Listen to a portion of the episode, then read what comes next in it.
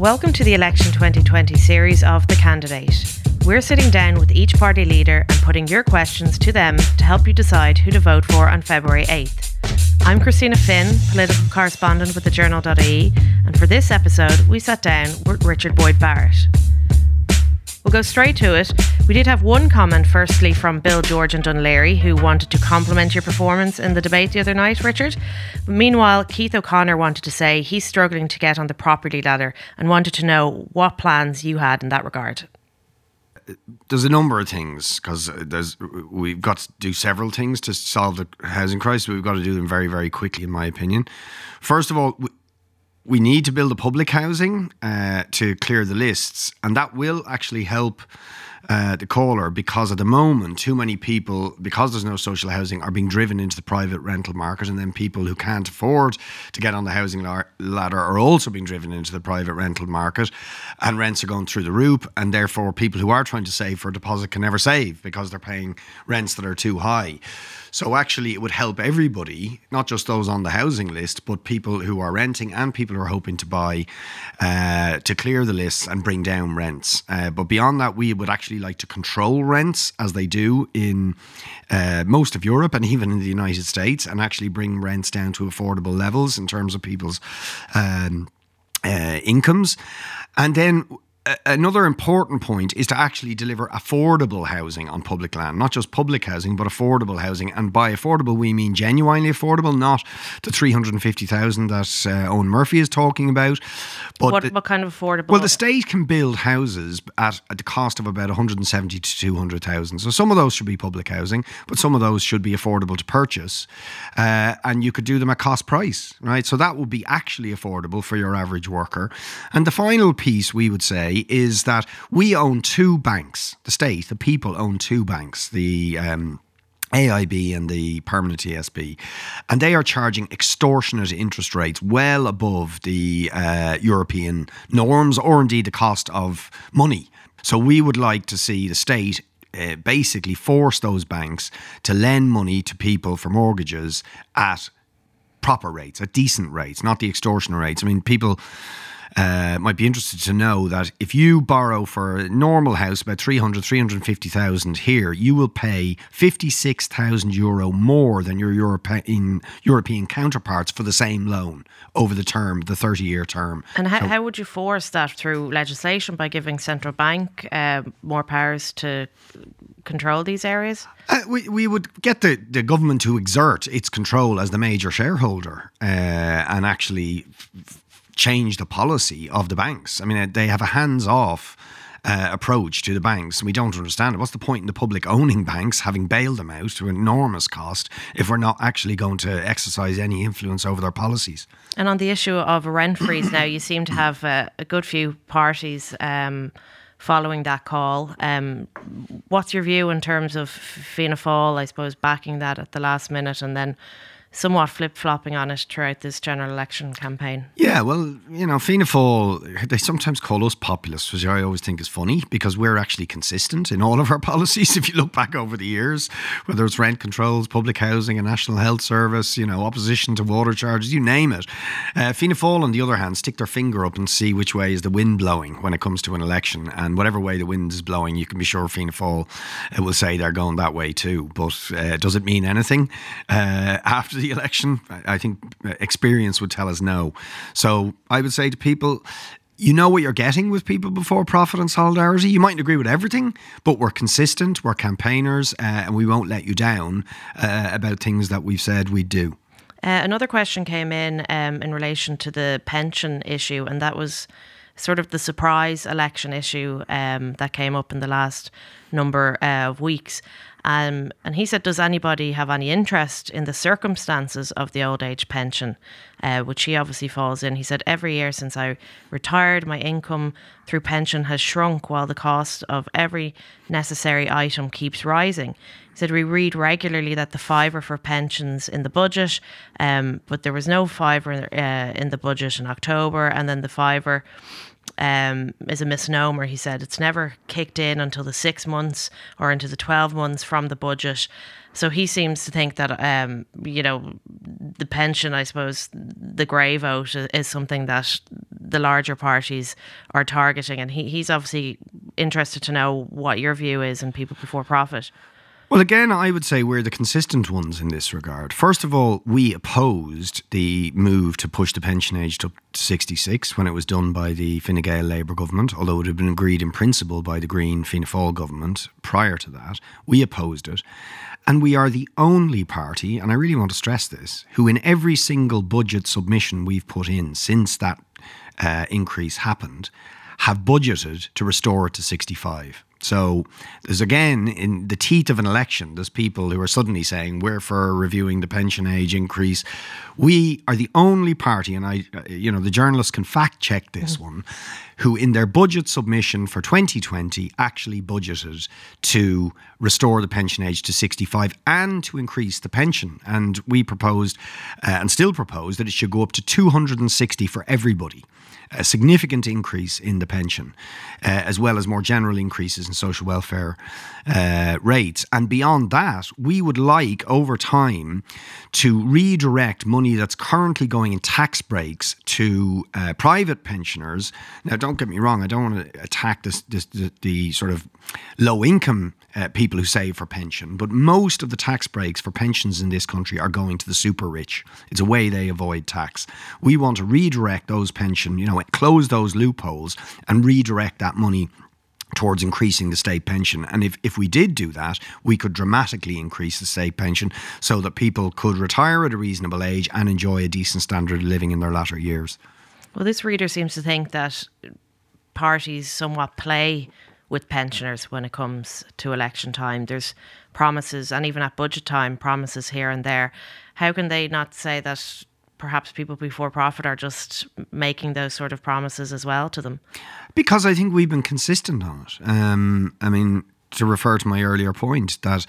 Uh, all of them are now talking about it because it became an issue. And actually, I frankly credit people before profit for it becoming an issue uh, because it, it hadn't been mentioned by any of the pre-election commentary, but I brought it up at leaders' questions on December the 11th, and I was prompted to do so by the French protests. Uh, but it was in our policy from October and indeed every previous uh, year, whereas you won't find that with any other party. Was it something that was coming up, uh, like with constituents, or is this something that no, people were kind of just uh, no, they weren't aware into. of. And I, I think we played a big part in ringing the alarm bells because I think most people had forgotten it was going to go up to 67, 68. And we brought it up in the Dáil before Christmas because of the French protests.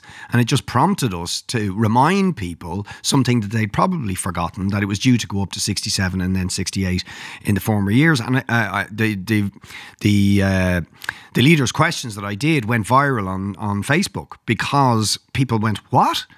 I didn't know that. Yeah. Uh, and I didn't know that most of Europe are retiring at 61 or 62, while we're going to be retiring at 68.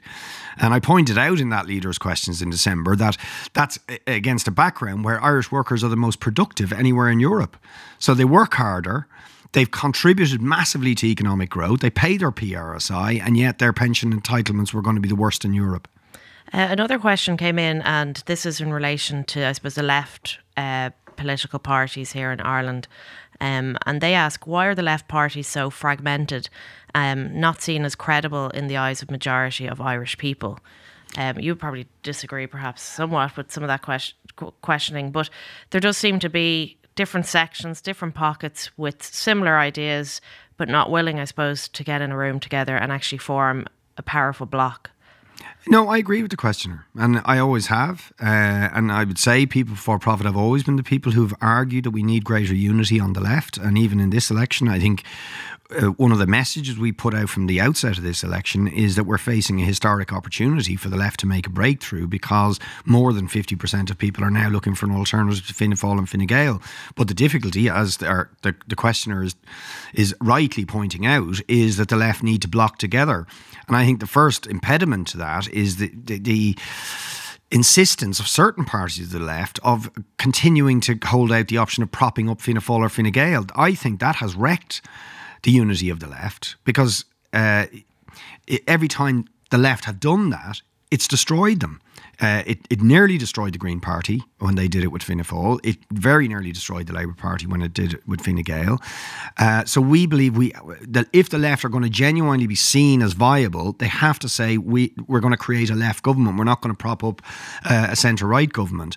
Um, but also other parts of the left need to be more united. I mean, we've tried to do that with the alliance between Solidarity and People for Profit, and I think in the water charges campaign and things like the Raise the Roof and Right to Housing uh, campaign campaigning. We have combined with other forces on the left. We need more of that. And even now, a week out from the election, I would appeal to other forces on the left, block together, offer people a viable alternative. And why hasn't it come to fruition? I know it was said even in in the previous election there was a, I suppose, olive branches going out from different parties, and it just it didn't manifest into any anything real or tangible.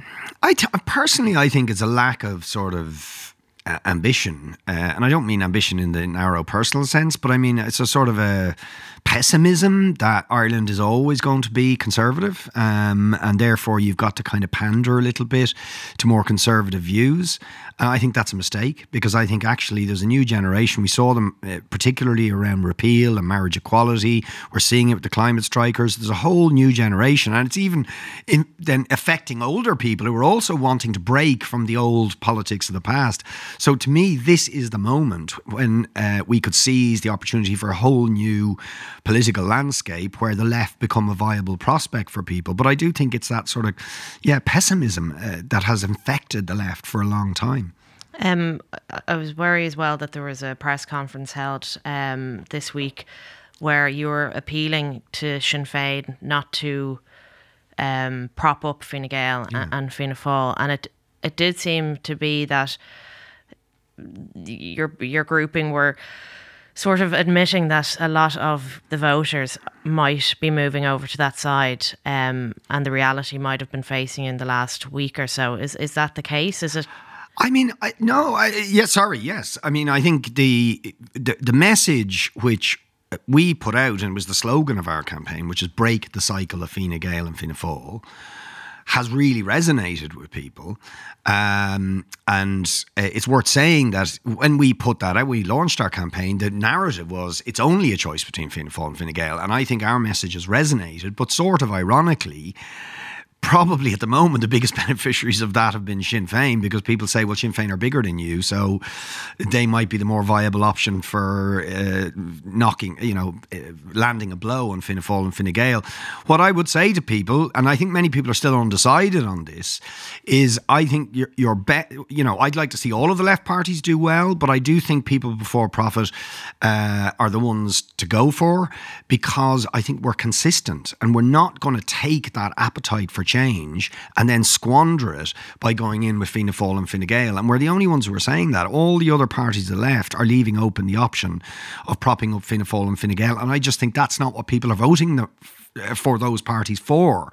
And they will be bitterly disappointed if it happens. They'll let people down and it will actually uh, hold back the prospect of a radical transformation of the Irish political landscape. Does uh, people before profit want to be in government at some some stage? Because I suppose you're saying there that you're consistent, but if you're going in to a co- coalition, which uh, say would be uh, say that was a possibility, you would have to compromise on some of the things that are in your manifesto. Yeah, I mean, I, I, yes, we want to be in government, but not for the sake of being in government, but in order to actually achieve real change. And I think the problem is that people often jump into government just for its own sake, and then they end up compromising in a way that badly lets down and demoralises their supporters. We're not going to make that mistake, uh, which the left have made throughout the history of the state. I mean, the Labour Party are so weak in this country compared to their European counterparts because they keep doing it. And I don't understand why they keep doing it. Uh, and the Greens have similarly uh, made that mistake in the past. So, uh, and I the other thing I would emphasise is that the big changes tend to come from grassroots movements of people power. Uh, not just from parliamentary speeches or parliamentary arithmetic. I mean, repeal happened because of a mass movement. The water charges were defeated because of a mass movement. The campaign to stop the forests being sold off, which we were very much involved in, happened because of mass protests.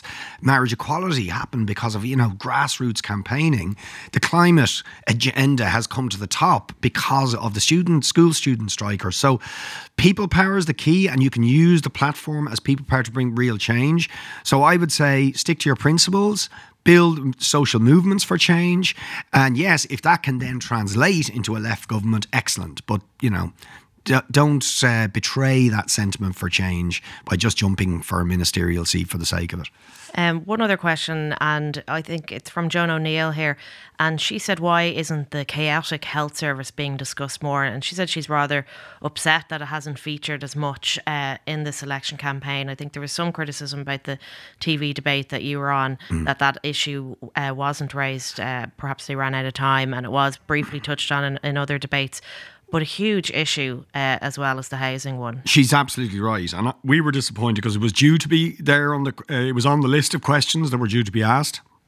But that was a decision RTE made. I think they probably did run out of time. Uh, but she's absolutely right. It's one of the biggest crises.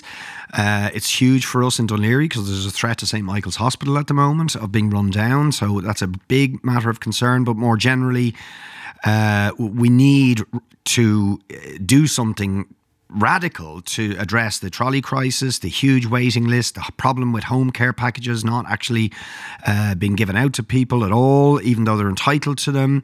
Uh, the you know the cost of nursing home care. There's so many different issues. Disability issues is huge, and it's coming up on the doors a lot. Right? I mean, special needs provision, lack of ac- access to public transport for people with wheelchairs.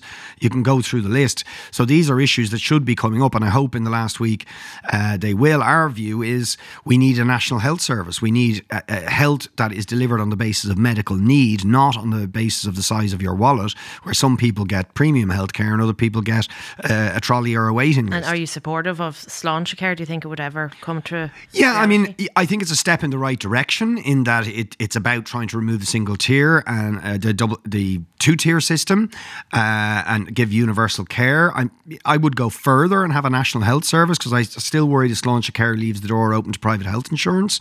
Uh, and I think that's just money out of the system for profits that should be going into frontline care. But certainly, Sláintecare is a step in the right direction away from what is a completely inequitable uh, and dysfunctional uh, two tier system and at the moment. on the issue of consultants, um, that was something that um, was discussed before the election came about in terms of attracting more consultants from abroad. Um, Simon Harris has pledged that if they work in public hospitals, they will get a salary of 250,000 but some of your policies would probably um, hit their them with the with the big tax. Um, how do you reconcile, us with yeah. getting more doctors into the system, but also perhaps taking away a good bit of their pay package. Yeah, it's listen, it's a tricky one. Uh, I won't deny it's a tricky one. The uh, first of all, we are for public only contracts. Again, the government have come around to that in the teeth of an election. We've been arguing that forever. Uh, so this, you know, uh, business of private uh, work being done in public hospitals has to end. Um, and we need, you know, if you want to work in the National Children's Hospital, right, it should be a public only contract. And that's an opportunity to force consultants, if they want to work in that hospital, to, to do public only work. And that would that would uh, expand capacity generally within the public uh, public system. I, I also think we shouldn't be totally unfair on consultants. I think some consultants are go- opting for the private system because the conditions are so bad in the public system. Uh, so it's not just about money. Nurses will tell you the same. There's a lot of nurses nurses going to work in the private sector because the conditions are better. So we need to make conditions and pay better for nurses and doctors. But to be honest, yes, I think we might have to make a compromise, which would be a little dif- difficult to stomach for socialists, uh, to pay the consultants or negotiate with the consultants, pay for public only contracts. That has to be a red line, but uh, come to some sort of agreement about pay levels that can actually bring them back into the public system. That's great, uh, Richard. I really appreciate you taking the time to go through some of our readers' questions. Um, best of luck on the campaign trail. But I suppose one last question we'd mm. have to put to you mm. is um, some people were complimenting your dabbing style throughout the Dáil, and would they see a repeat of that if, if you do win your seat back? Uh, well, I mean, I was put up to that by my teenage son, uh, who said, you know, if you did that, uh, young people might actually tune in and listen to what you're talking about. Uh, so whether I'll do a dab again, I don't know. But I, but I, there is a serious behind behind it, which is I think there's a bit of a youth quake going on, uh, and we it, very much we need to kind of connect into that and listen to what the young people are saying because young people are going through some pretty difficult times at the moment. Big mental health issues. There's big issues of you know uh, problems with drug use, uh, and a lot of that is because we're not really listening to young people. We're not putting supports in for them. We're not giving them alternatives. I think the education system needs radical reform to really kind of uh, you know be compatible with the with the outlook of our, our, our young people. So that's a big area, and I absolutely am committed to that because I think the young people, you know, it's cliche, they're the future, but actually they're the radical force in our society at the moment, and we need to listen to them and harness their energy. Well, we look forward to future dabbing, perhaps in Leinster House. Who knows? yeah. Thanks so much for joining us today, Richard. Thanks, Christina. Thank you for listening to The Candidate with me, Christina Finn. Thanks once again for all your questions, and sorry if we didn't get to include yours. We'll be putting your questions to another party leader in the coming days.